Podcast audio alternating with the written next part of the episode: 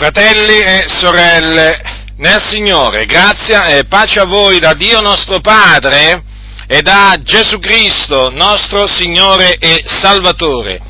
Dopo che l'Apostolo Paolo fu arrestato in Gerusalemme,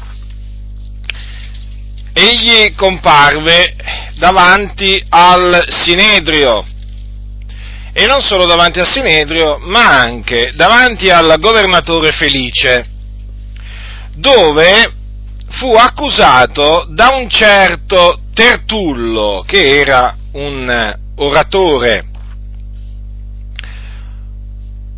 oratore, e fu accusato appunto da Tertullo alla presenza quindi del governatore Felice.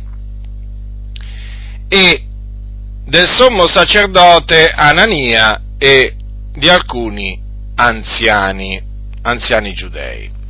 Capitolo 24 dunque, voglio leggervi queste, queste parole eh, trascritte da Luca, il medico di letto, scritte da questo nostro fratello, perché Luca era un nostro fratello in Cristo Gesù perché è lui che ha scritto il libro degli Atti degli Apostoli. Leggerò gran parte, gran parte del, di questo capitolo. Capitolo 24 del libro degli Atti degli Apostoli. Cinque giorni dopo, il sommo sacerdote Anania discese con alcuni anziani e con un certo Tertullo, oratore, si presentarono al governatore per accusare Paolo. Questi, essendo stati chiamati, chiamato, Tertullo cominciò ad accusarlo dicendo, siccome in grazia tua godiamo molta pace e per la tua previdenza sono state fatte delle riforme a pro di questa nazione, noi in tutto e per tutto lo riconosciamo eccellentissimo felice con ogni gratitudine. Ora, per non trattenerti troppo a lungo, ti prego che secondo la tua condiscendenza tu ascolti quel che abbiamo a dirti in breve. Abbiamo dunque trovato che quest'uomo è una peste, che se eccita sedizioni fra tutti i giudei del mondo ed è a capo della setta dei Nazarei. Egli ha perfino tentato di profanare il Tempio onde noi l'abbiamo preso e da lui esaminandolo potrai tu stesso aver pie- piena conoscenza di tutte le cose delle quali noi l'accusiamo. I giudei si unirono anch'essi nelle accuse, affermando che le cose stavano così. E Paolo, dopo che il governatore gli ebbe fatto cenno che parlasse, rispose, sapendo che già da molti anni tu sei giudice di questa nazione, parlo con più coraggio a mia difesa, poiché tu puoi accertarti che non sono più di dodici giorni che io salì a Gerusalemme per adorare ed essi non mi hanno trovato nel Tempio né nelle sinagoghe né in città a discutere con alcuno né a fare adunanza di popolo e non possono provarti le cose delle quali ora m'accusano. Ma questo ti confesso che secondo la via che essi chiamano setta io adoro l'Iddio dei padri, credendo tutte le cose che sono scritte nella legge e nei profeti, avendo in Dio la speranza che nutrono anche costoro, che ci sarà una resurrezione dei giusti e degli ingiusti. Per questo anche io mi esercito ad avere del continuo una coscienza pura dinanzi a Dio e dinanzi agli uomini. Or dopo molti anni io sono venuto a portare elemosine alla mia nazione e a presentare offerte. Mentre io stavo facendo questo, mi hanno trovato purificato nel Tempio senza assembramento e senza tumulto. Ed erano alcuni giudei dell'Asia.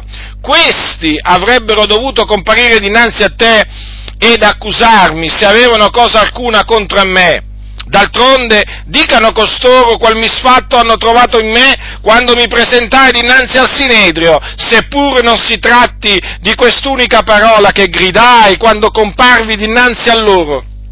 È a motivo della resurrezione dei morti che io sono oggi giudicato da voi. Or felice che ben conosceva quel che concerneva questa via, li rimandò a un'altra volta dicendo quando sarà sceso il tribuno Lisia esaminerò il fatto vostro e ordinò al centurione che Paolo fosse custodito, ma lasciandogli una qualche libertà e non vietando ad alcuno dei suoi di rendergli dei servizi. Trarrò spunto da quello che Paolo disse in sua difesa in quella circostanza per eh, affermare con ogni franchezza quello che noi siamo. Perché? Perché noi siamo accusati di essere una setta. Noi siamo accusati di essere una setta. Da chi siamo accusati di essere una setta?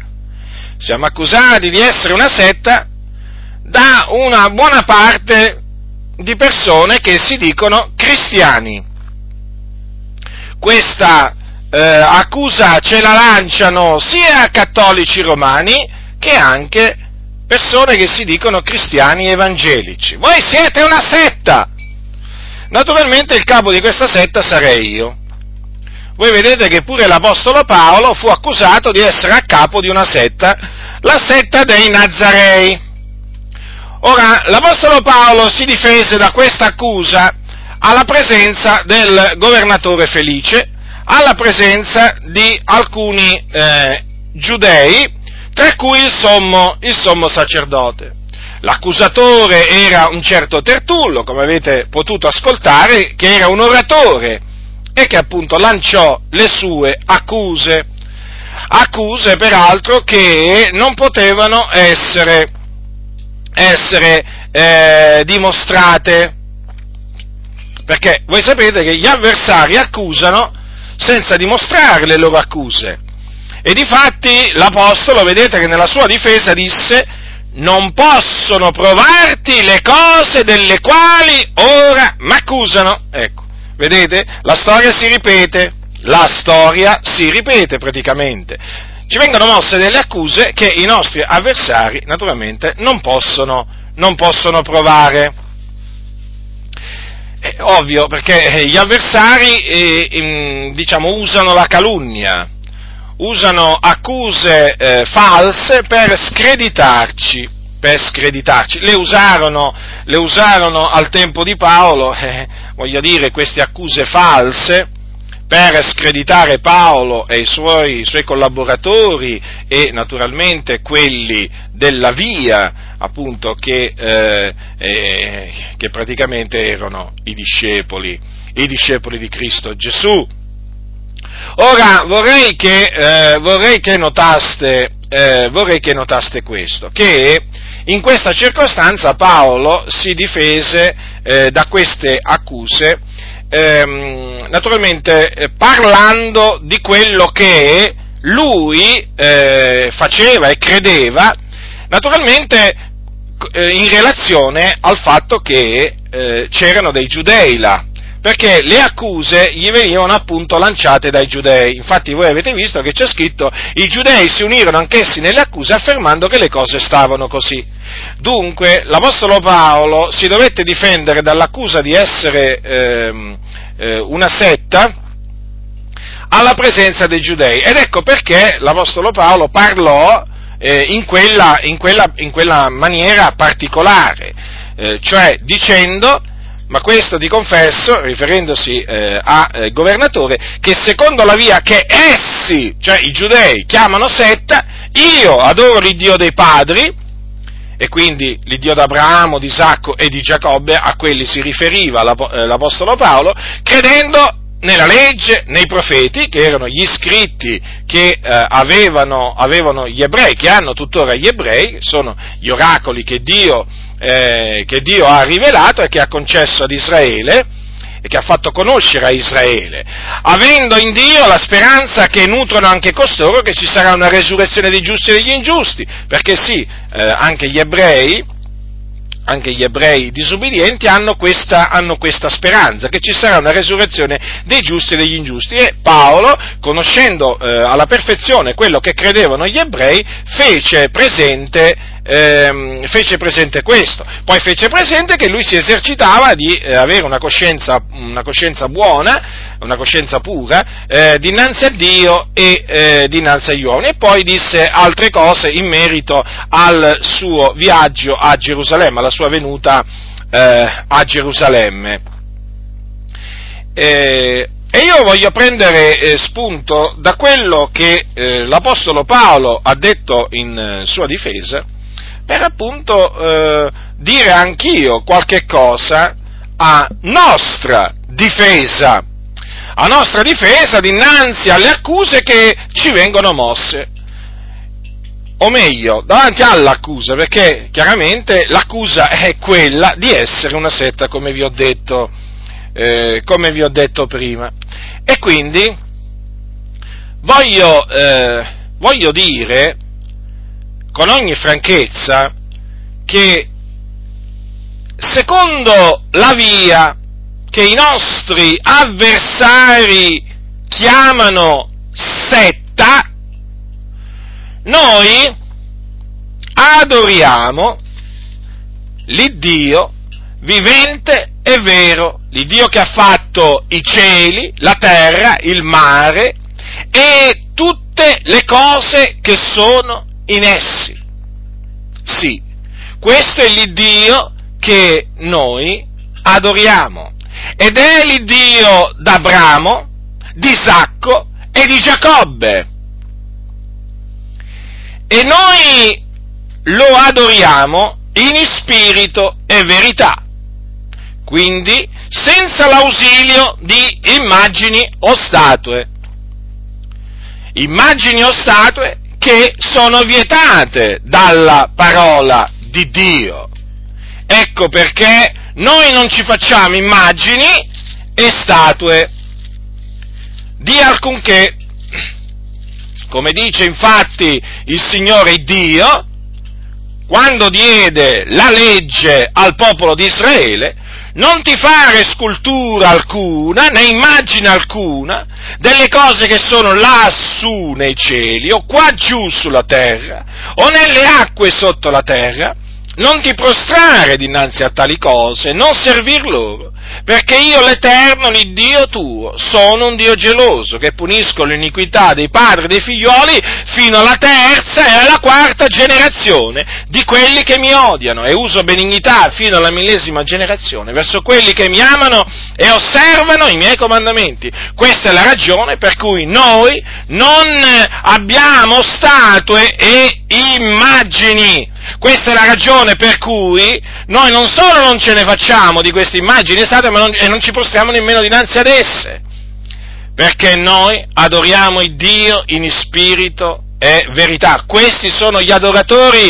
che il Dio Padre cerca e noi siamo tra questi adoratori. E dunque abboriamo le statue e le immagini perché sono idoli, sono idoli, coloro che si prostrano e servono queste statue immagini sono idolatri sulla via della perdizione, perché gli idolatri non erediteranno il regno di Dio, ma la loro parte.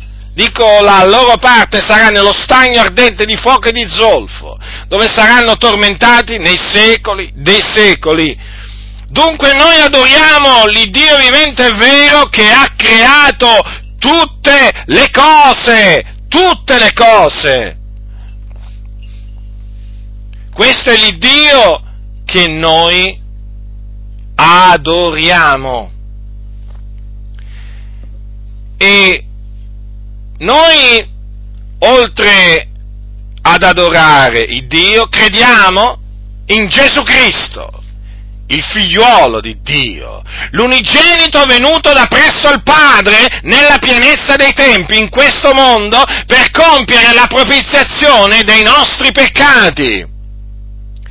Noi dunque crediamo che Gesù di Nazareth è il figlio di Dio, colui che è morto per i nostri peccati secondo le scritture profetiche, che fu seppellito e che il terzo giorno Dio ha risuscitato dai morti, sempre secondo le scritture profetiche.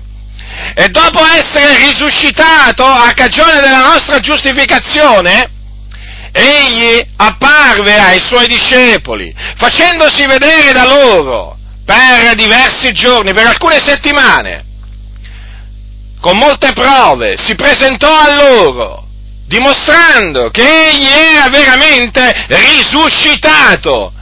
E dopo quei giorni fu assunto in cielo alla destra di Dio, dove egli intercede per i santi e quindi anche per noi.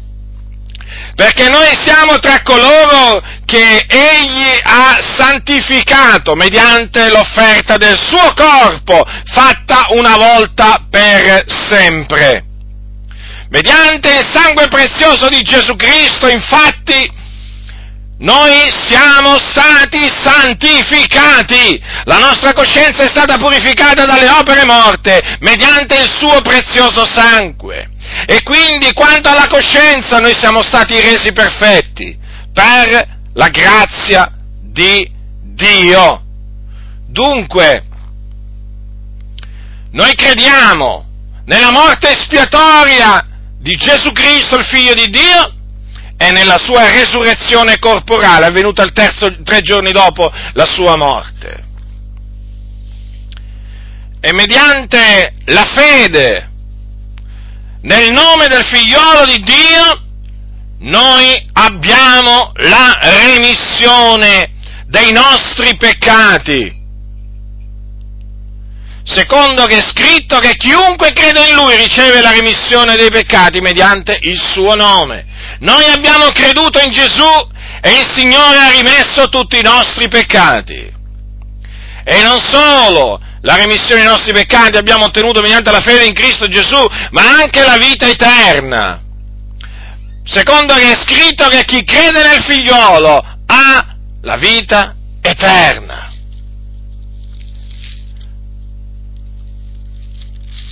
Come diceva, come diceva Giovanni, uno dei discepoli di Gesù, io vi ho scritto queste cose affinché sappiate che avete la vita eterna voi che credete nel nome del figliuolo di Dio. Dunque, secondo la via che i nostri avversari chiamano setta, noi crediamo in Gesù Cristo, il figlio di Dio. Noi crediamo che Gesù di Nazareth è il Cristo, nel quale si sono adempiute le scritture profetiche. Noi crediamo che Gesù di Nazareth è il figlio di Dio. Noi crediamo che Gesù di Nazareth è Dio benedetto in eterno. E dunque, mediante la fede in Gesù di Nazareth, nel figliuolo di Dio, noi abbiamo la remissione dei peccati e la vita eterna. E quindi abbiamo la certezza, ripeto, la certezza, che quando moriremo nel Signore andremo ad abitare con il Signore nel regno di Dio. Noi non crediamo in un purgatorio perché il purgatorio non esiste. Noi crediamo nell'esistenza di un luogo celeste chiamato paradiso e un altro luogo che non è celeste perché è nel cuore della terra che si chiama Hades o inferno, nel quale scendono le anime di coloro che muoiono nei loro peccati. E siccome per la grazia di Dio i nostri peccati ci sono stati rimessi, siccome per la grazia di Dio noi siamo stati salvati, noi scamperemo alle fiamme dell'Ades prima e poi alle fiamme dello stagno ardente di fuoco e di zolfo, che è il, la destinazione finale, il luogo dove passeranno l'eternità i peccatori in quanto i peccatori che adesso sono nell'Ades nel giorno del giudizio risorgeranno in resurrezione di condanna, saranno giudicati secondo le loro opere, da Dio saranno giudicati, davanti al trono di Dio, davanti al quale essi compariranno e una volta giudicati saranno gettati anima e corpo nello stagno ardente di fuoco e di zolfo che è la morte seconda, nel quale saranno tormentati nei secoli dei secoli. Dunque, secondo la via che i nostri avversari chiamano setta, noi, avendo creduto nel Signore Gesù Cristo, siamo stati salvati dai nostri peccati e dal tormento eterno. E di questo ci gloriamo nel Signore, perché chi si gloria si gloria nel Signore. Noi non ci gloriamo in noi stessi, ma ci gloriamo in colui che è morto per i nostri peccati, è risorto a cagione della nostra giustificazione. Lui glorifichiamo, Lui esaltiamo, Lui celebriamo, Lui proclamiamo come unica via di salvezza, perché in nessun altro è la salvezza, perché non v'è sotto il cielo alcun altro nome che sia stato dato agli uomini per il quale noi abbiamo ad essere salvati. Chi crede nel Signore Gesù viene salvato, chi rifiuta di credere nel Signore Gesù Cristo verrà condannato. Questo è quello che noi crediamo. E noi quindi siamo grati al Signore siamo grati al Signore per averci voluto salvare dai nostri peccati e dal tormento eterno. Sì, perché è il Signore che ci ha voluto salvare. Non siamo stati noi ad, essere, ad a voler essere salvati, ma Lui, nella sua grande misericordia, ha voluto farci grazia. Perché come disse il Dio a Mosè, io farò grazia a chi vorrò far grazia.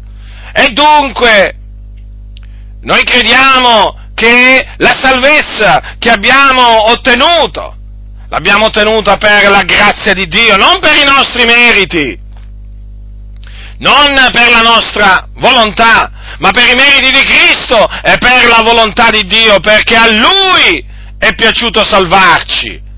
Lui ha voluto salvarci, sì, proprio Lui, in accordo con quello che aveva detto al suo servo Mosè, lo ripeto, io farò grazia a chi vorrò far grazia.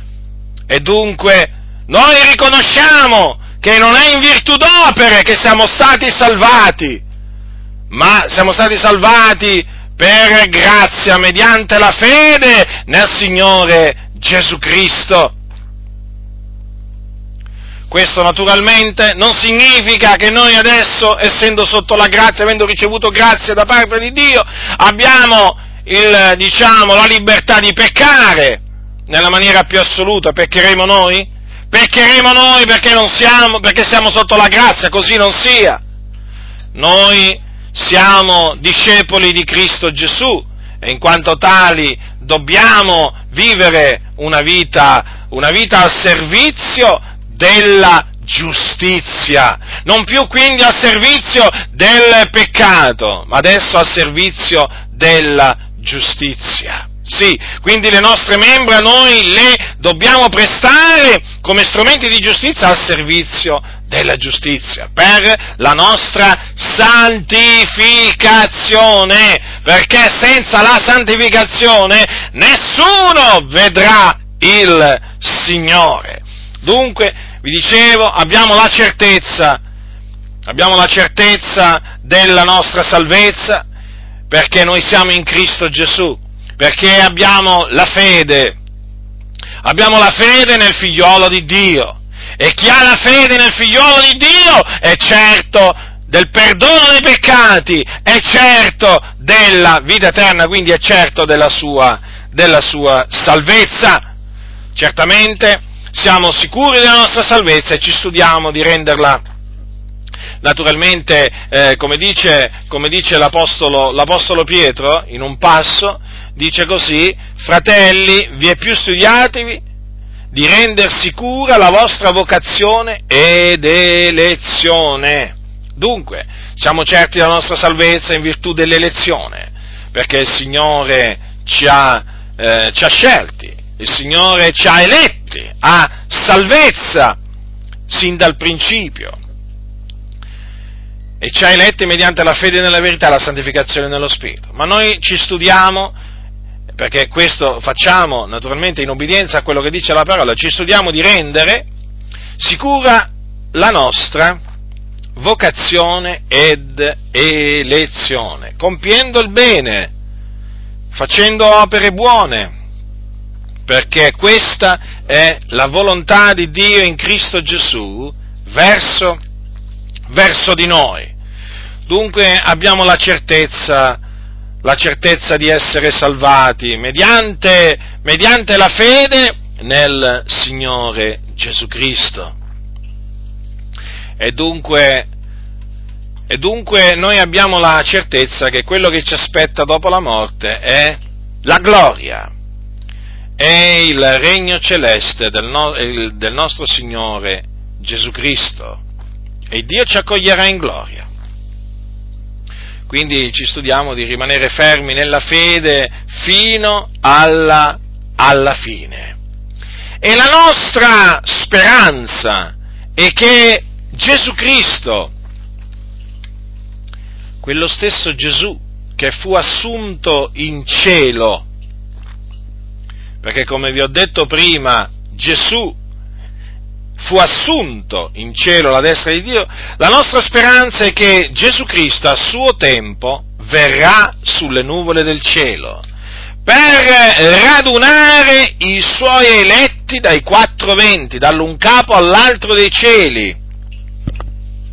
Sì, noi abbiamo questa speranza, perché di questa speranza parla la parola di Dio. Noi ci fondiamo sulla, ci basiamo sulla parola di Dio. Gesù ha detto queste parole, infatti, e allora apparirà nel cielo il segno del figliol dell'uomo, e allora tutte le tribù della terra faranno cordoglio e vedranno il figliol dell'uomo venire sulle nuvole del cielo con gran potenza e gloria, e manderà i suoi angeli con gran suon di tromba a radunare i suoi eletti dai quattro venti, dall'un capo all'altro dei cieli. Dunque, vedete, la nostra speranza si fonda sulle parole di Gesù Cristo, che sono fedeli e veraci, egli non ha mentito, perché egli non può mentire. E dunque sappiamo che queste parole a suo tempo, dico a suo tempo, si compiranno, si compiranno. E voglio, voglio dirvi a tale proposito che noi ci rallegriamo nella speranza, siamo allegri nella speranza, perché sappiamo che cosa avverrà in quel giorno. Sappiamo che cosa avverrà in quel giorno, perché ce lo dice la Sacra Scrittura. Ci dice questo. È l'Apostolo Paolo che lo dice questo ai, ai Tessalonicesi. Questo vi diciamo per parola del Signore che noi viventi, quali saremo rimasti fino alla venuta del Signore, non precederemo quelli che si sono addormentati. Perché il Signore stesso, con potente grido, con voce d'arcangelo e con la tromba di Dio, scenderà dal cielo, i morti in Cristo risusciteranno i primi, poi noi viventi che saremo rimasti verremo insieme con loro, rapiti sulle nuvole a incontrare il Signore nell'aria. E così saremo sempre col Signore. Ecco, questo è quello che avverrà quando Gesù apparirà dal cielo, quando scenderà dal cielo, con gli angeli della sua potenza. Avverrà dunque che i morti in Cristo risusciteranno i primi, poi noi viventi che saremo rimasti fino alla sua venuta, verremo insieme con loro rapiti sulle nuvole a incontrare il Signore nell'aria e così saremo sempre col Signore.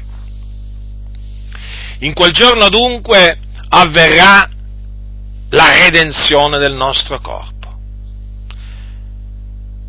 Infatti noi siamo stati salvati in speranza. Sì, proprio così.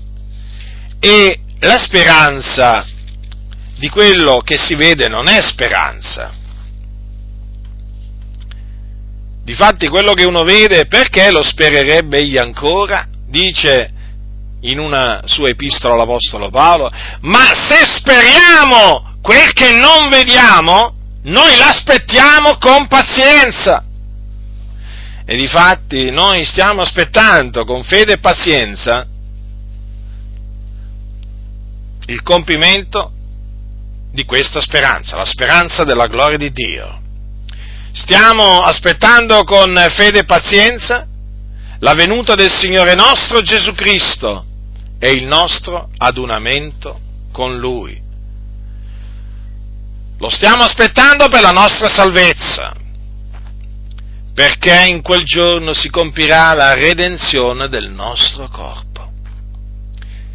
Sarà dunque un giorno glorioso, sarà un giorno grande e noi questo giorno, lo ripeto, lo stiamo aspettando, questo giorno lo stiamo bramando, perché è una promessa che ha fatto il Signore. E noi sappiamo che Egli quel che ha promesso quello poi fa. Possono passare anche secoli, anche millenni, ma è certo, è sicuro che quello che il Signore ha promesso, quello farà. E noi dunque abbiamo questa speranza, abbiamo sì questa speranza che noi appunto stiamo aspettando, il cui compimento stiamo aspettando con fede e pazienza. E nell'attesa di quel giorno grande e glorioso, nel quale apparirà dal cielo il Signore della gloria, il nostro grande Dio e Salvatore Gesù Cristo, noi vogliamo rinunciare alle impietà e alle mondane concupiscenze per vivere in questo mondo temperatamente, giustamente e piamente. Sì, proprio così. Il nostro desiderio, infatti, è essere trovati pronti alla venuta del Signore Gesù, essere trovati in Cristo. E per questo ci studiamo di dimorare in Cristo, affinché Egli dimori in noi. Cioè ci studiamo di osservare i Suoi comandamenti. Questa è la ragione per cui abborriamo il male, abborriamo l'impietà, Questa è la ragione perché noi non andiamo, non ci abbandoniamo alle mondane concupiscenze, come per esempio andare al mare, a mettersi mezzi nudi, al cinema, al teatro, nei luoghi di divertimento,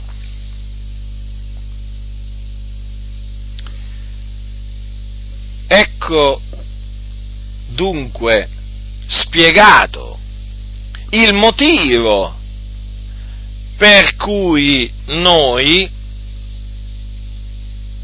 non facciamo certe cose.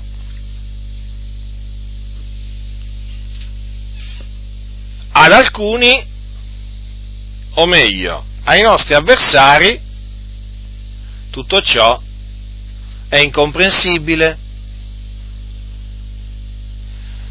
Ma come mai? Vi private di questo, di quest'altro e di quest'altro ancora. Il motivo è questo. Perché noi vogliamo dimorare in Cristo. E per dimorare in Cristo bisogna osservare i comandamenti di Cristo. E Cristo ha dato dei comandamenti sia quando era sulla terra che dopo quando è stato assunto in cielo. Dopo che è stato assunto in cielo, i comandamenti li ha dati tramite gli apostoli. E infatti, che cosa dice? Che cosa dice l'Apostolo Paolo? Voi sapete quali comandamenti vi abbiamo dati per la grazia del Signore Gesù, perché questa è la volontà di Dio, che vi santifichiate, che vi assegniate dalla fornicazione, che ciascuno di voi sappia possedere il proprio corpo in santità ed onore, non dandosi a passioni di concupiscenza, come fanno i pagani, i quali non conoscono il Dio, e che nessuno soverchi il fratello, né lo sfrutti negli affari, perché il Signore è un vendicatore in tutte queste cose, siccome anche vi abbiamo innanzi detto e protestato. Poiché Dio ci ha chiamati non a impurità ma a santificazione. Chi dunque sprezza questi precetti non sprezza un uomo, ma quelli Dio, il quale anche vi comunica il dono del suo Santo Spirito. Ecco dunque la ragione per cui noi ci asteniamo dalle mondane concupiscenze ed esortiamo, ed esortiamo eh, gli altri a fare la medesima, la medesima cosa. Ecco dunque, brevemente, la nostra difesa dinanzi all'accusa di essere una setta. È un'accusa appunto molto, molto antica, vedete? La muovevano pure contro Paolo e coloro che si attenevano agli insegnamenti dell'Apostolo Paolo ed è un'accusa che i nostri avversari ci lanciano per screditarci naturalmente e per tenere le persone lontane da noi, ovviamente. Appunto, se no non sarebbero nostri avversari. E allora questa difesa è l'ho voluta, diciamo, fare, questa dichiarazione, per persuadere coloro che, avendo sentito questa, eh, questa accusa, vorrebbero sapere in breve che cosa abbiamo da dire per difenderci da questa accusa? Una, una, una, diciamo che sono stato molto breve, eh? perché naturalmente potrei, potrei, stare per ore, avrei potuto, diciamo, avrei potuto stare per ore a parlare, a, a parlare. però diciamo, mi sono voluto, mi sono voluto eh, limitare. Ora, questa, questa, mia difesa ha lo scopo di persuadere, di persuadere coloro che sono nel dubbio, che sono perplessi. Come? Alcuni, alcuni dicono, come? Sono una setta? E che cosa dice questa setta? Che professa di strano questa setta? Ecco quello che professiamo, eh? ecco quello che siamo, ecco in chi crediamo, ecco eh, che cosa noi eh, vogliamo, vogliamo fare nell'attesa del ritorno del Signore. È questa una setta? Eh? È questa una setta? Ascoltatemi, per chi volesse sapere cos'è una setta, eh? si vada a fare delle ricerche sui testimoni di Geova, sui mormoni, sui cosiddetti Gesù solo, anche sulla stessa Chiesa Cattolica Romana, perché la Chiesa Cattolica Romana è una grande setta e se qualcuno vuole sapere che cos'è una setta, si vada a studiare veramente le dottrine e certi atteggiamenti e comportamenti eh, di certe denominazioni evangeliche anche, anche pentecostali, eh? E magari, magari vada a vedere un po', vada a sentire un po' queste persone e poi si renderà conto che cos'è una setta. Perché alcuni credo che forse non hanno mai incontrato persone settarie. Talvolta, talvolta nel, sentire, nel sentire taluni accusarci di essere una setta, cioè, mi viene da ridere. Mi viene da ridere perché dico, ma questi, questi non sanno cos'è una setta, questi non sanno cos'è una setta. Ma d'altronde, siccome che le sette sono opera della carne, badate bene, opera della carne, questi eh, chiaramente non c'è cosa più facile che accusare, accusarci di essere una setta. Ma se noi fossimo una setta, appunto cammineremmo secondo la carne. E quindi ci sarebbero, no? ci sarebbero le opere della carne manifeste. E dove sono queste opere della carne? I nostri accusatori hanno la bocca chiusa. Non possono dimostrare che noi siamo una setta. Ci lanciano l'accusa, ma non possono dimostrare che siamo una setta. Ah, dicono, ma voi dividete le chiese? Noi dividiamo le chiese? Siete sicuri che siamo noi a dividere le chiese? Noi non dividiamo le chiese. Perché quello che sta avvenendo è una cosa che si è ripetuta nel corso dei secoli. Ogni qualvolta c'è stato qualcuno che ha predicato delle dottrine che erano state seppellite, o meglio annullate con vani ragionamenti o contraddizioni varie. Vi faccio un esempio. Quando il Martin Lutero proclamò che il giusto vivrà per la sua fede, o meglio, proclamò che si viene giustificati soltanto per la fede in Cristo Gesù, la Chiesa Cattolica Romana subì una divisione, una scissione, ovvio, subì perdite, diciamo così, perché molti uscirono dalla Chiesa Cattolica Romana.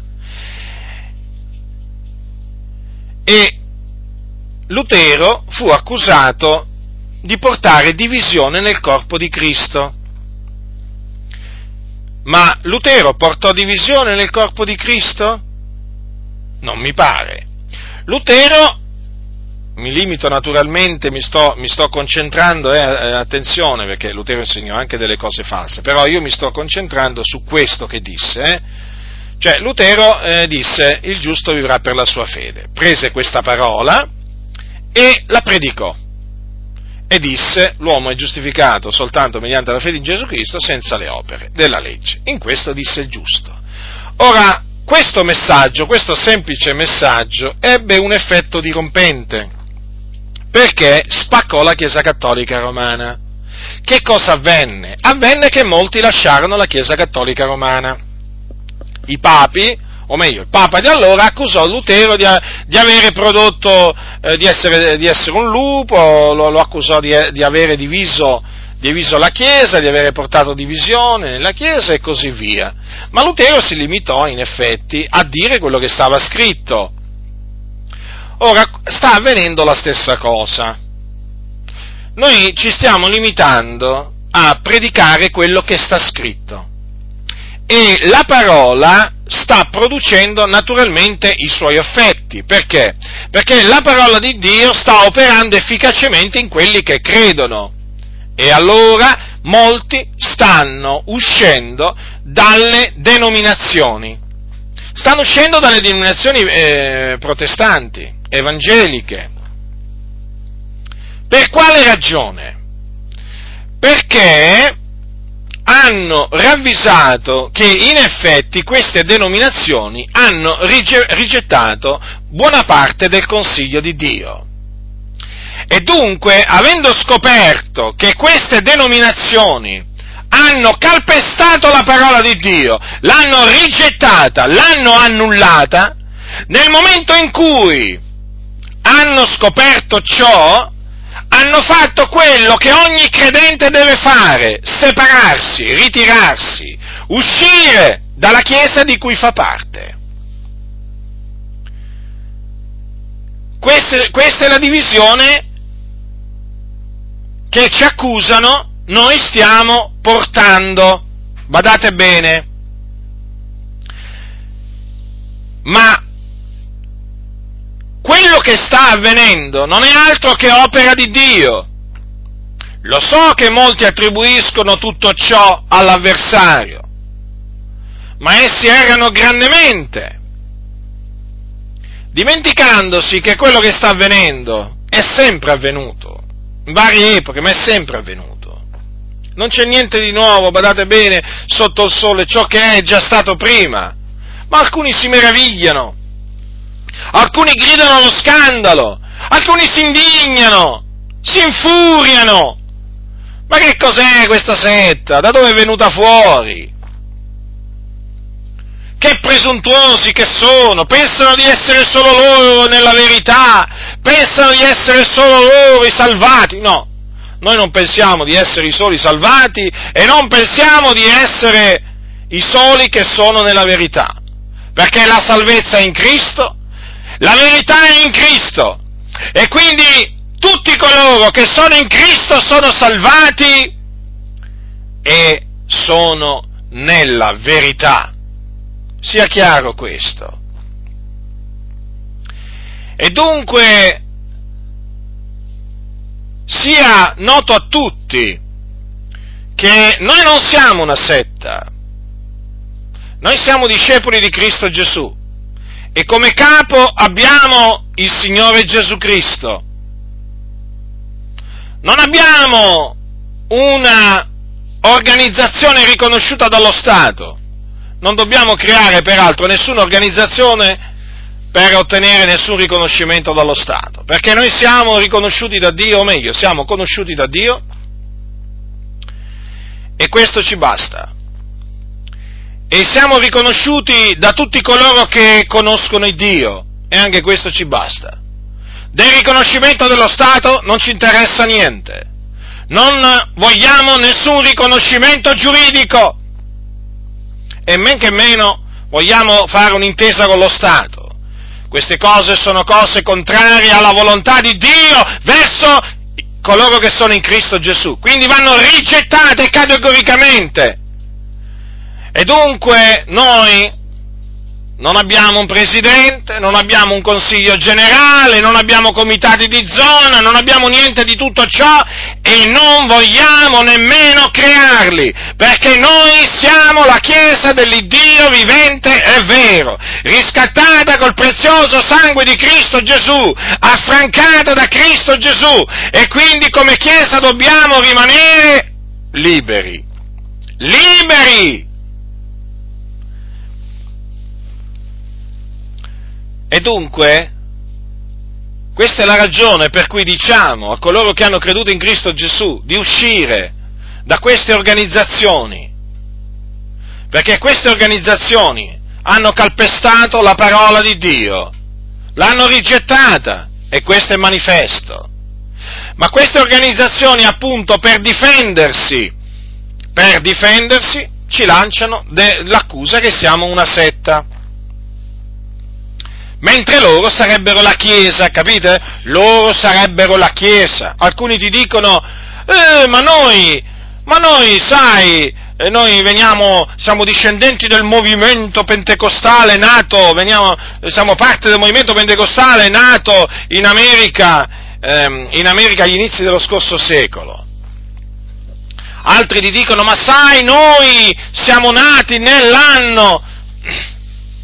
A noi queste cose non ci interessano. Noi vogliamo sapere se uno si attiene alla dottrina di Dio che è in Cristo Gesù. Poi, di quale movimento faccia parte, quando questo movimento è nato, di quale organizzazione faccia parte, quando questa organizzazione è nata, a noi non interessa. Noi vogliamo vedere e con i nostri occhi e sentire con le nostre orecchie eh, se coloro che ci parlano si attengono alla dottrina di Dio che è in Cristo Gesù e che ci è stata trasmessa da Cristo Gesù e poi dai suoi apostoli. Se noi vediamo che la dottrina di costoro non combacia con la dottrina di Cristo e con la dottrina degli apostoli, eh, noi delle loro storie, eh, noi di quello che loro dicono, non ci interessa niente. Noi vogliamo vedere, vogliamo vedere e sentire che appunto coloro che ci parlano si attengono alla dottrina di Dio. E noi stiamo vedendo questo, che coloro che ci accusano di essere una setta non si attengono alla dottrina di Dio che è in Cristo Gesù. No, non si attengono. L'ho dimostrato tante volte ma veramente tante volte. Voi lo sapete. E quindi, e quindi, è vero che loro ci chiamano setta, ma continuassero pure a chiamarci setta, quanto a noi continueremo a predicare la parola di Dio e a dire ai santi di uscire da queste organizzazioni. Perché queste organizzazioni sono destinate ad, andare peggio, ad, andare di male in peggio, perché nel corso del tempo sono sempre peggiorate, non sono migliorate, ma peggiorate. E questo lo dicono persino tanti che sono all'interno di queste organizzazioni, che c'è stato un peggioramento, c'è stato un peggioramento, ma notevole, ma degli esempi pratici, prendete i Valdesi, prendete i Battisti, prendete, prendete i Pentecostali, diciamo, eh, voglio dire, quelli, che, quelli naturalmente che fanno parte delle assemblee in Italia. C'è stato un peggioramento notevole. E quindi noi siamo in obbligo da parte di Dio a esortare coloro che eh, fanno parte di queste organizzazioni a uscire e separarsi da queste organizzazioni. Non ci interessa il fatto che ci chiamano setta, non ci interessa assolutamente. Noi sappiamo in chi abbiamo creduto. Noi sappiamo in chi abbiamo creduto. Noi sappiamo chi stiamo servendo. Noi conosciamo Dio, conosciamo il Dio e il suo figliuolo Gesù Cristo. E siamo pienamente persuasi che è giunta l'ora che coloro che lo hanno conosciuto escano, escano da queste denominazioni o chiese istituzionalizzate perché non c'è posto Ormai questo lo abbiamo, lo abbiamo diciamo, eh, provato e diciamo tante volte. Non c'è posto in queste organizzazioni per coloro che vogliono seguire Cristo Gesù, che vogliono servire Cristo Gesù. Perché queste organizzazioni sono sotto il controllo e la direzione della massoneria, che è un'istituzione satanica che ha come obiettivo la distruzione del cristianesimo. Questa è la ragione per cui queste chiese promuovono principi e dottrine antibibliche, che si oppongono quindi alla volontà di Dio che è in Cristo Gesù. E dunque, stando così le cose, noi abbiamo questa responsabilità, abbiamo questo dovere di avvertire solennemente coloro che il Signore ha salvato e che si trovano ancora in queste organizzazioni affinché escano e si separino immediatamente da queste organizzazioni perché il Signore ha decretato così. Lo ripeto, il Signore ha decretato così. Quindi a voi che ancora frequentate queste organizzazioni e che avete sentito parlare di noi come una setta, vi esorto ad appurare quello che vi hanno insegnato queste organizzazioni, i pastori di queste organizzazioni, di verificare quello, di, di esaminare quello che vi hanno insegnato alla luce delle sacre scritture, quindi investigate le scritture per vedere come stanno le cose. Perché vi dico questo? Perché quando comincerete a fare questo, allora comprenderete la ragione per cui costoro ci accusano falsamente di essere una setta. Scoprirete che la ragione per cui costoro ci accusano falsamente di essere una setta è perché sono stati smascherati per quello che sono. Sono stati smascherati appieno. Adesso tutto è luce, perché tutto è manifesto. Adesso è evidente, adesso è evidente che queste chiese insegnano tante false dottrine per compiacere alla massoneria, di cui queste chiese sono alleate. Si sono infatti alleate con la massoneria e quindi vi hanno propinato tanti falsi insegnamenti per poter continuare ad essere alleati della massoneria. Voi naturalmente forse avevate una percezione, voi probabilmente avete sentito di tanto in tanto una sorta di avvertimento nelle vostre coscienze, nel vostro intimo, però forse non ci avete badato più di tanto, forse avete pensato che voi vi stavate sbagliando o che avevate capito male voi, no, non avevate capito male voi.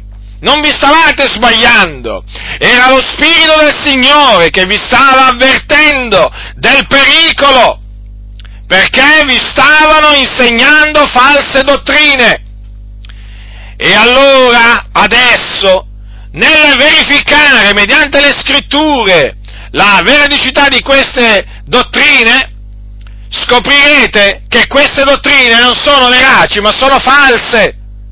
Vi hanno ingannato in queste organizzazioni, perché in queste organizzazioni sono entrate i massoni che hanno massonizzato queste organizzazioni e dunque hanno spento lo spirito.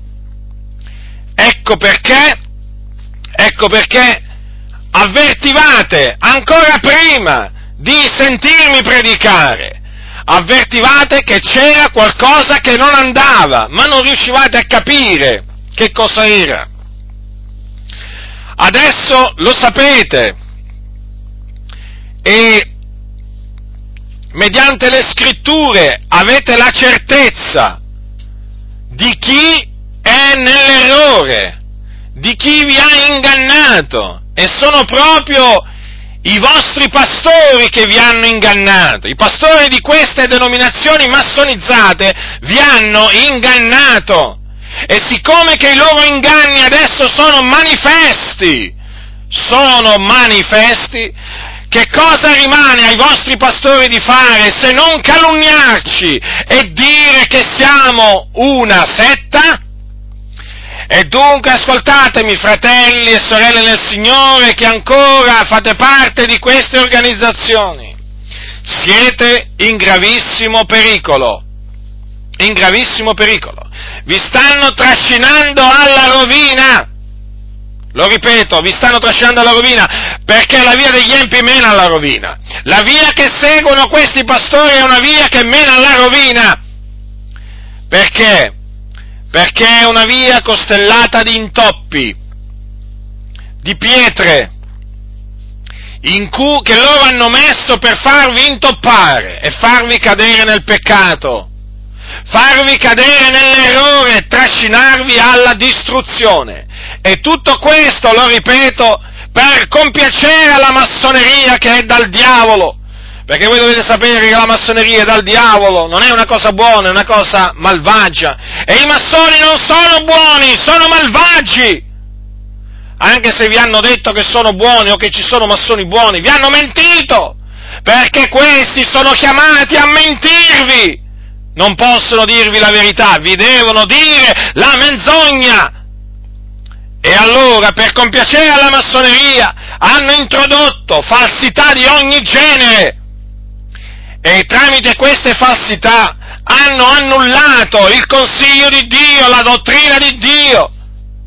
Ecco perché adesso, nel sentirci annunziare tutto il consiglio di Dio, nel sentirci proclamare la dottrina di Dio, se ne vengono fuori accusandoci di essere una setta. Comprendete allora? Comprendete allora? Ma noi non siamo una setta, fratelli nel Signore, noi siamo discepoli di Cristo Gesù e il nostro capo è Gesù Cristo. Lui seguiamo, lui serviamo. Ecco perché vi scongiuriamo da parte di Dio a lasciare perdere queste organizzazioni, perché in queste organizzazioni si viene eh, uccisi spiritualmente parlando, si viene uccisi, lentamente, lentamente si viene uccisi coloro che entrano in queste organizzazioni, se vengono salvati dal Signore, poi piano piano, piano piano si spengono, si spengono, quel fuoco che il Signore aveva acceso in loro poi si spegnerà, perché lì ci sono i massoni che spengono lo spirito, contrastando la verità, contrastando la parola di Dio. Ma il Signore nella sua grande fedeltà si ricorda dei suoi si è sempre ricordato il Signore dei suoi. Allora il Signore si è compiaciuto di intervenire, fratelli, per liberarvi, per liberarvi da queste chiese massonizzate e dunque farvi pervenire il consiglio di Dio, o meglio tutto il consiglio di Dio, quello che gli apostoli annunziavano ai santi antichi. Ecco per quale ragione voi adesso vi trovate perplessi, ecco perché vi trovate un po' confusi, diciamo, all'inizio, soprattutto all'inizio, perché trovate che le cose sono, diciamo, completamente diverse, trovate un linguaggio diverso, trovate una dottrina diversa e allora naturalmente vi domandate, ma qui chi è che dice la verità? Chi è qui che mi dice la menzogna? E allora, volete sapere chi è che vi dice la verità e chi vi dice la menzogna? Aprite la Bibbia e investigate le scritture, fidatevi della parola del Signore e investigatela. Abbiate veramente questa premura, abbiate questo sentimento di mettervi a investigare le scritture per vedere come stanno le cose, se stanno come vi diciamo noi o se stanno come vi dicono i vostri pastori. E poi scegliete, scegliete appunto la dottrina, la dottrina che riterrete in accordo con la dottrina di Dio in Cristo Gesù. Io vi ho avvertiti tante volte e continuerò a farlo, lo farò per il vostro bene, perché l'amore di Cristo mi costringe. Ci sono tanti che sono mossi dall'amore del denaro, che vi propinano menzogne di ogni genere. Io invece sono mosso dall'amore di Cristo e vi annunzio la verità, una verità che fa male, una verità che, diciamo, ha fatto nascere tanti nemici, anche in mezzo alle chiese, ma è del tutto normale. La verità fa questo, fa diventare tanti nemici. Però tutto questo noi l'abbiamo messo in conto da molto tempo. Sapevamo infatti che nell'annunziare la verità ci saremmo fatti tanti nemici in mezzo alle chiese, che ci avrebbero accusato proprio, eh, diciamo, di tante cose, tra cui appunto ci avrebbero accusato di essere una setta. E dunque, amati nel Signore, dovete prendere in seria considerazione quello che avete sentito. Dovete esaminare attentamente, fratelli e sorelle, quello che vi diciamo da parte di Dio in Cristo Gesù. Perché, lo ripeto, siete in organizzazioni controllate dalla massoneria, che sono state influenzate, che sono influenzate da Satana. E di fatti in queste organizzazioni il pensiero è un pensiero massonico vengono proclamati principi massonici, obiettivi massonici. Non potete quindi fare finta di niente. Non potete fare finta di niente. Non potete rimanere indifferenti dinanzi a questo pericolo. La nave sta affondando. Vi hanno detto che è tutto a posto ma non è così. I vostri pastori vi dicono ma no, ma non dare retta a quella setta. Ma intanto la vostra nave sta affondando, sta affondando! E questi pastori stanno facendo di tutto per farla affondare. E vi vogliono trascinare con voi in fondo al mare. Avete capito? Non gli interessa proprio niente di voi. Non, inter- non gli interessa proprio niente di voi se andate in paradiso o all'inferno, a questi non gli interessa niente. Quello che gli interessa, sapete che cos'è il denaro, il vostro denaro, in particolare le vostre decime. Infatti vi dicono date la decima, altrimenti Dio vi maledirà. Non è così? Noi la decima non ve la insegniamo, noi la decima non ve la imponiamo, noi la decima non ve la ordiniamo. Perché? Perché sotto la grazia non va ordinata e non va insegnata la decima. Ma intanto questi pastori corrotti vi hanno messo paura, vi hanno fatto credere che se non, se non gli darete la decima, il Dio vi maledirà. Ma così non è, state tranquilli. Smettete di dare le decime perché non è un obbligo sotto la grazia, smettete di dare le decime a queste organizzazioni massonizzate che non pensano altro che a costruire cattedrali, che a far vivere i loro pastori da nababbi, eh? Da principi! Smettete! Non dategli più un centesimo! Hanno stancato! Questi non sono degni! Di ricevere alcunché da voi, solo una riprensione sono degni di ricevere da voi, perché questi servono il denaro, non servono Cristo Gesù. Mirano al loro interesse, non all'interesse di Cristo. Date ai bisognosi, date ai poveri, date a coloro veramente che hanno bisogno, ma non date a queste organizzazioni che vi propinano le menzogne. E poi, in cambio delle menzogne che vi propinano,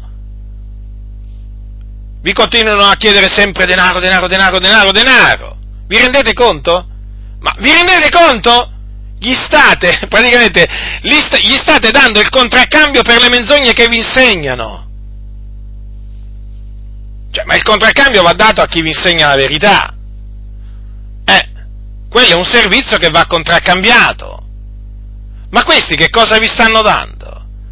Ma che cosa vi stanno dando? Menzogne dopo menzogne, vi raccontano le barzellette, vi raccontano le favole, questi qua fanno dire alla Bibbia il contrario di quello che dice. La Bibbia dice una cosa, questi ne dicono un'altra. E naturalmente, e loro chiaramente poi, per le menzogne che vi insegnano, eh? vogliono essere retribuiti, non dovete dargli niente, basta, basta riempire le tasche, le casse di queste organizzazioni al servizio della massoneria, uscitevene, separatevene, radunatevi nelle case, unitevi, non rimanete isolati, unitevi nelle, nelle vostre abitazioni per rendere il culto al Signore, come facevano gli antichi discepoli.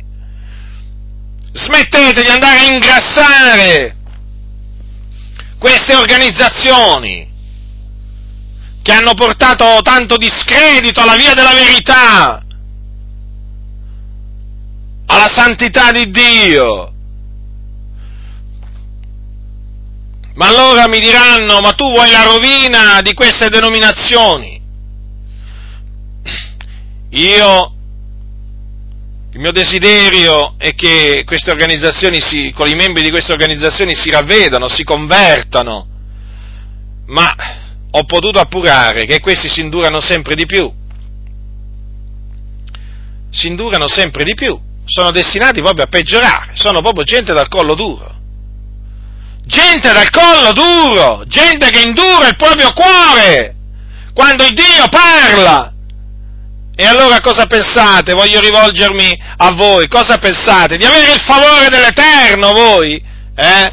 Pensate che Dio vi onorerà a voi che disprezzate la sua parola? Il Dio non potrà onorarvi. Il Dio non potrà altro che fare che avvilirvi, perché voi disprezzate la sua parola.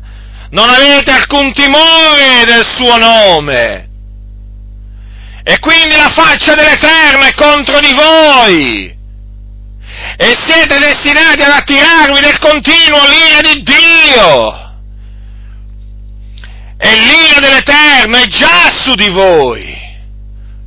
Non la, non la, farete franca, no, pensavate di farla franca, eh? Pensavate, ma non la farete, non la state facendo franca e non la farete franca. perché il Signore si ricorda del suo patto che ha fatto col suo popolo.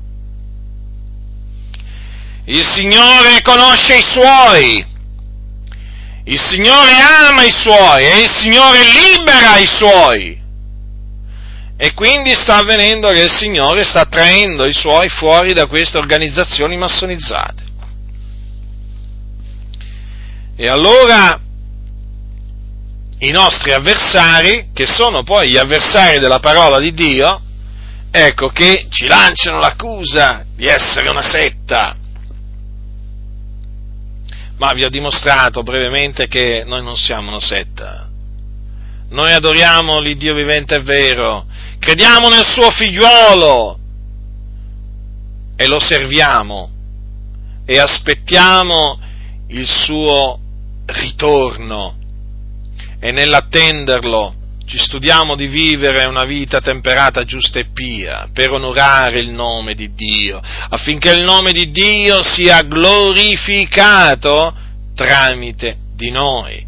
E quindi rifiuta, rifiutiamo ogni compromesso, rifiutiamo di metterci con gli infedeli, rifiutiamo di allearci con lo Stato, rifiutiamo tutto ciò che porta discredito alla via della verità, facciamo quello che facevano gli antichi discepoli, non facciamo niente di nuovo, certo siamo dichiarati antiquati, che volete? Noi ci atteniamo a una dottrina antica, eh, giustamente siamo anti, anti, antichi, siamo definiti persone antiche, antiquate, retrograde, beh certo, la dottrina su cui ci basiamo non è una dottrina moderna, è una dottrina antica. Ma a noi non interessa di essere etichettati antiquati. A noi non ci interessa se ci etichettano setta, fondamentalisti, talebani, non ci interessa nulla. A noi quello che interessa è essere approvati da Dio. Approvati da Dio. Quindi a noi quello che interessa è di avere il favore di Dio. E per avere il favore di Dio bisogna condursi in maniera degna di Cristo. E quindi quando ci si conduce in maniera degna di Cristo, si piace a Cristo. E se si piace a Cristo, si dispiace agli uomini. È quello che stiamo facendo noi.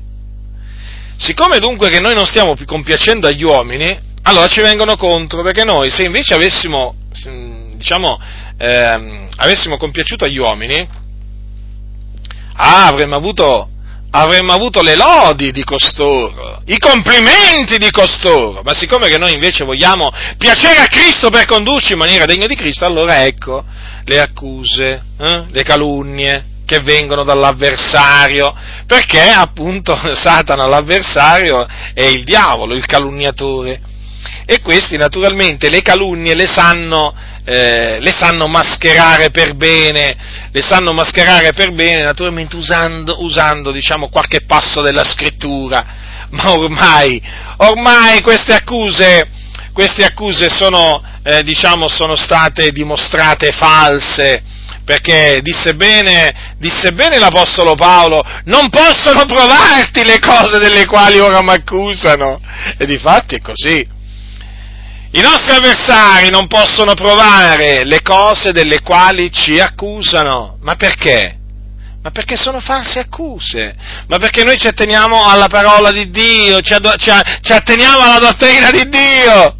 E dunque e dunque loro hanno la bocca chiusa. Dunque, fratelli nel Signore, questa è la nostra difesa davanti a coloro che ci accusano di essere, di essere una setta. E lo ripeto, questa, questa predicazione l'ho fatta in particolare per coloro che ancora sono perplessi, per coloro che si domandano ancora, ma chi ha ragione? chi ha ragione? Allora, dovete sapere che ha ragione chi si attiene alla parola di Dio. Quindi, che dovete fare per sapere chi ha ragione? Dovete investigare le scritture, dovete investigare le scritture, quello che non avete fatto per tanti anni, lo dovete cominciare a fare, avete capito? Allora comprenderete quello che adesso ancora non comprendete, o magari comprendete ancora in, mini, in, minimissima parte o in minima parte, allora comprenderete. E investigando sempre di più le scritture, poi, vedrete che la vista vi si schiarirà proprio. Adesso è annebbiata, ma vedrete che la nebbia andrà via, andrà via, andrà via. Il Signore veramente vi illuminerà perché la parola di Dio illumina. Ah, come illumina la parola di Dio. Per, questi, per questo i nostri avversari la detestano. Eh? Perché? Perché noi chiamiamo la parola di Dio che illumina. Illumina, certo, siccome che loro stanno nelle tenebre, operano nelle tenebre, no? E allora, chiaramente, a chi opera nelle tenebre cosa dà fastidio? La luce. Ora, la parola di Dio è luce? Certo che è luce. E allora a questi gli dà fastidio, gli dà fastidio, gli dà fastidio. E dunque scoprirete, scoprirete poi anche voi poi che la parola di Dio a questi dà fastidio, perché quando comincerete a proclamarla poi, a crederla interamente, voi scoprirete che la parola di Dio gli dà fastidio. Allora direte, ma allora non era Butindaro che dava fastidio, già. Non è Butindaro che dà fastidio a coloro che operano nelle tenebre, ma ci mancherebbe. Ma cos'è Butindaro? Butindaro è polvere e cenere. Io sono niente. Quello che dà fastidio a quelli che camminano nelle tenebre è la parola di Dio che predico. Ecco che cosa dà fastidio. La tua parola è una lampada al mio piede, una luce sul mio sentiero, dice il salmista.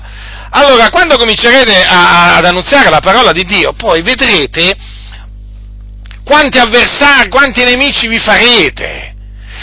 Vedrete che cominceranno a dirvi, sei, ma, ma sei entrato a far parte di una setta, ma che sei fondamentalista, sei un talebano, semplicemente per, annunzia, per avere detto quello che sta scritto. Allora comprenderai quello che ti ho detto tante volte.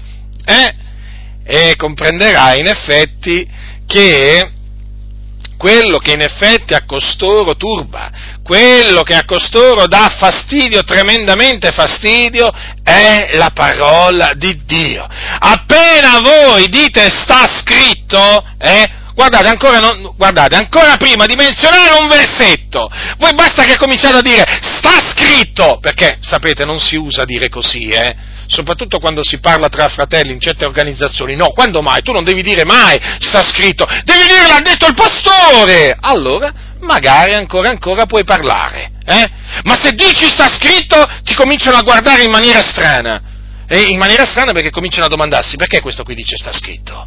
Eh? Chi, chi, da, da, chi ha sentito parlare in questa maniera? Come si permette di dire sta scritto? Ma che si è messo in testa adesso comincia a dire sta scritto? Qui si usa dire il pastore l'ha detto, l'organizzazione l'ha detta. Eh? lo statuto dell'organizzazione, ma non sta scritto. Il sta scritto già appena lo sentono mette paura, mette angoscia, fa cambiare colore. Poi non ti dico appena dici quello che sta scritto. Uh, cosa ti cominciano a dire? Dove sei stato? Chi ti ha messo in testa queste cose? Oh, basta che tu dici sta scritto adesso in certe organizzazioni ti fai nemici. Ti fai nemici Guardate che per farsi nemici, dove, eh, per, farvi, per farvi tanti nemici, non dovete fare il mio nome, anzi non lo dovete fare il mio nome, fratelli, non fatelo il mio nome. Voi dite quello che sta scritto nella Bibbia, eh? Dite l'Apostolo Paolo dice, l'Apostolo Pietro dice, Giacomo dice, Gesù dice, il profeta Isaia dice, fate così, dite la scrittura dice, eh? e poi vi accorgerete di quello che, che, vi succederà. Vi succederà quello che è successo a noi, perché noi quando ci siamo convertiti, dopo un po' di tempo, quando abbiamo cominciato a investigare le scritture, a pregare il Signore, a santificarci, abbiamo cominciato a dire, sta scritto, oh, si sono rivoltati contro di noi come delle bestie feroci. Sì, contro di noi. Eppure dicevamo, Paolo dice, Pietro dice, Giacomo dice, Isaia dice, Gesù dice e si sono rivoltati contro di noi. Ma allora abbiamo detto, ma qui, questi qua che dottrina hanno? Abbiamo scoperto che avevano un'altra dottrina, naturalmente amara scoperta, naturalmente quando si fanno queste scoperte poi si rimane profondamente delusi, amareggiati, tristi, però tant'è, questa è una scoperta poi che prima o poi si fa, o meglio, la fanno coloro che temono e amano il Dio. E allora quando comincerete a dire sta scritto, poi sapete, è una, è due, è tre, mi quando cominciano a sentire in un vostro discorso, guardate, almeno quattro, cinque sta scritto, lì veramente cominciano, cominciano veramente a, a, nel modo dicono il sangue gli va al cervello, no? perché veramente poi questi qua proprio escono fuori di sé, cominciano proprio veramente a insultarvi, a, a, ad accusarvi di cose veramente che fino all'altro giorno non pensavate che eh, vi avrebbero accusato di quelle cose. E voi vi metterete davanti al Signore in preghiera e direte, ma come Signore? Ho detto solamente quello che sta scritto. Non ho detto quello che ha detto fratello Butindaro, ho detto quello che sta scritto, è diverso. E sì, appunto, il problema è quello che sta scritto. È certo. Quindi il problema non è Butindaro. Ve lo ripeto per l'ennesima volta questo. È un sotterfugio, un sofisma che usano molti. Capite? cercano subito di portare il discorso su di me. No, no, no, no, voi portate il discorso sulla parola di Dio. Portate il discorso sempre sulla parola di Dio, sulla dottrina di Dio. E vi accorgerete, vi accorgerete poi che cosa suscita le ire di costoro? Le ire, sì sì, la furia di costoro. L'annunzio della parola di Dio, così come scritta. E come vi dicevo, sarà un'amara scoperta. Ma sarà una scoperta che è giusto che voi facciate, perché diciamo che da questa scoperta poi ne verrà tanto bene per la vostra vita.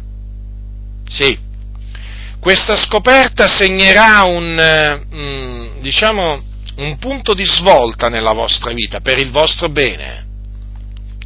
Perché comprenderete cosa significa seguire e servire Gesù Cristo, lo capirete finalmente. Capirete finalmente che cosa significa essere vituperati a cagione di Cristo Capirete che cosa significa quando sono debole allora sono forte. Capirete tante cose che ancora non comprendete. Ma sappiate che tutto questo avverrà per il vostro bene, non per il vostro male. Quindi tenetevi fermi, siate forti, siate coraggiosi, determinati. Investigate le scritture per vedere come stanno le cose. E una volta che scoprirete come stanno le cose, salite sul tetto e cominciate a gridare nel senso, nel senso cominciate a suonare la tromba, questo è il senso di questa frase. Cominciate a parlare, cominciate ad annunziare la parola, la parola di Dio, così come è scritta, per il bene di coloro che ancora si trovano incatenati, imprigionati in queste prigioni, perché sono diventate delle prigioni queste organizzazioni, diciamo, religiose, no? sono diventate delle vere e proprie prigioni, dove veramente si è circondati da sbarre, da porte fatte di menzogne. Ma la verità è potente a distruggere le porte e le sbarre, eh? dietro, dietro le quali ci sono queste anime che stanno aspettando, che stanno aspettando la predicazione della parola di Dio, della verità, affinché siano liberati da queste prigioni. E il Signore, nella sua grande misericordia, sappi, ha scelto te per portare liberazione a queste anime. Una volta dunque che scoprirai la verità, ricordati, sei responsabile, hai una responsabilità, hai il dovere di aiutare il tuo fratello che si trova ancora imprigionato e devi annunziargli la stessa parola che è stata annunziata a te, perché è l'unica parola che può portargli liberazione. Sappilo questo, non tenere la verità in cuor tuo, proclamala, apri la bocca e parla a costo di essere deriso, schernito, perseguitato, vituperato, non importa cosa ti potrà accadere, ma parla, non tacere. Guai a te se tacerai. Ricordati, i codardi non erediteranno il regno di Dio, eh? La loro parte è nello stagno ardente di fuoco e di zolfo, assieme appunto agli increduli, agli effeminati, agli adulteri, ai fornicatori, agli omosessuali, ai ladri, agli ubriaconi, agli stregoni, agli omicidi. Quindi bada bene a te stesso, bada bene a come ascolti, eh? Perché hai una responsabilità poi, eh? Dopo aver recepito quello che hai ascoltato, hai il dovere di trasmettere, di trasmettere la parola, perché così Dio ha stabilito. E ti sentirai veramente investito da Dio di questa responsabilità, chiaro. Poi il Signore ti guiderà, però ascolta la sua voce ascolta la sua voce, fatti guidare con sapienza per il bene di tante altre anime che stanno aspettando, te lo ripeto, sono dietro delle sbarre, sono dietro delle porte di rame, di ferro, fatte di menzogne, di menzogne, noi diciamo di ferro, di rame, però sappiamo bene che queste porte sono fatte da menzogne. Sono menzogne che tengono incatenate tante anime, a cui è stata tolta la libertà che avevano in Cristo Gesù e che avevano ottenuto quando avevano creduto nel Signore Gesù. Ma con l'astuzia, con sofismi vari, gli è stata tolta questa libertà e quindi adesso si trovano imprigionati. Ma il Signore è colui che libera i prigionieri. Eh sì, il Signore si usa di noi. È certo che il Signore si usa di noi. E quindi sii forte e sii coraggioso. te lo ripeto, sii forte, sii coraggioso, non temere gli uomini, temi Dio. Vivi veramente per il Signore, vivi per il Signore, non curante di quello che ti potranno fare queste organizzazioni al servizio della massoneria.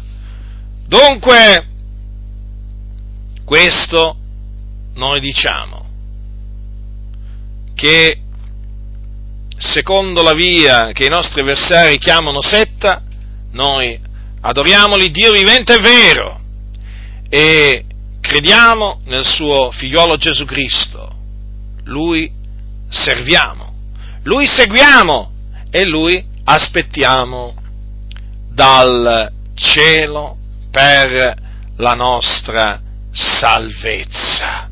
E sappiamo che lui adempirà la promessa che ci ha fatto. Perché?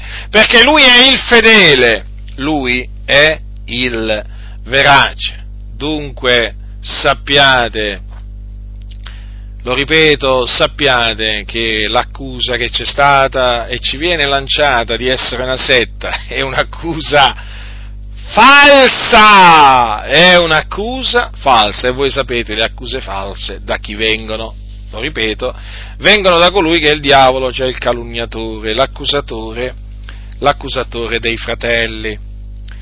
Dunque, voglio terminare con questa, con questa breve esortazione a, rivolta a coloro che ancora sono perplessi. Investigate le scritture. Investigate le scritture, fratelli. Investigate le scritture. È da lì, è da lì che parte il risveglio.